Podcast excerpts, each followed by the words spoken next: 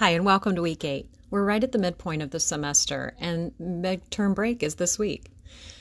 Well, this week we'll focus on creating a Works Cited page for Essay 2 and completing at least 3 full pages of your rough draft. The Works Cited page will be page 4 or 5 of your rough draft at this point. You will only cite the 2 primary sources, the 2 essays you choose to compare and contrast for this essay assignment. Works Cited entries are formatted based on the type of source you're citing. While a majority of the sources available are selections from an anthology, The Lottery is a story found in an online magazine, and The Ones Who Walk Away from Omelas is a selection from an anthology accessed via a PDF. Your rough draft for Essay 2 is due Friday of this week. Ensure you meet the minimum page requirement of 3 full pages of text for the rough draft. More is fine. And keep in mind that the final submission, due next week, must be at least 4 full pages of text.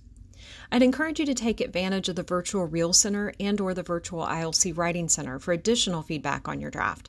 It's always great to have outside readers share their opinions with you. You'll find links to these resources on our Blackboard course shell under the content area titled Tutoring Resources. If you have any questions, please reach out to me. I hope you have a great week and an enjoyable break. And as always, thanks for listening.